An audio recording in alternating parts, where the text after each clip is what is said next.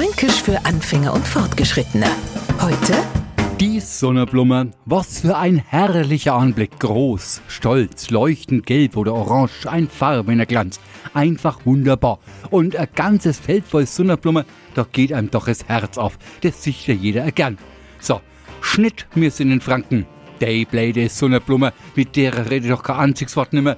Lang mich noch nicht von Surner vor der Seite ummachen. Die kann man gesund bleiben.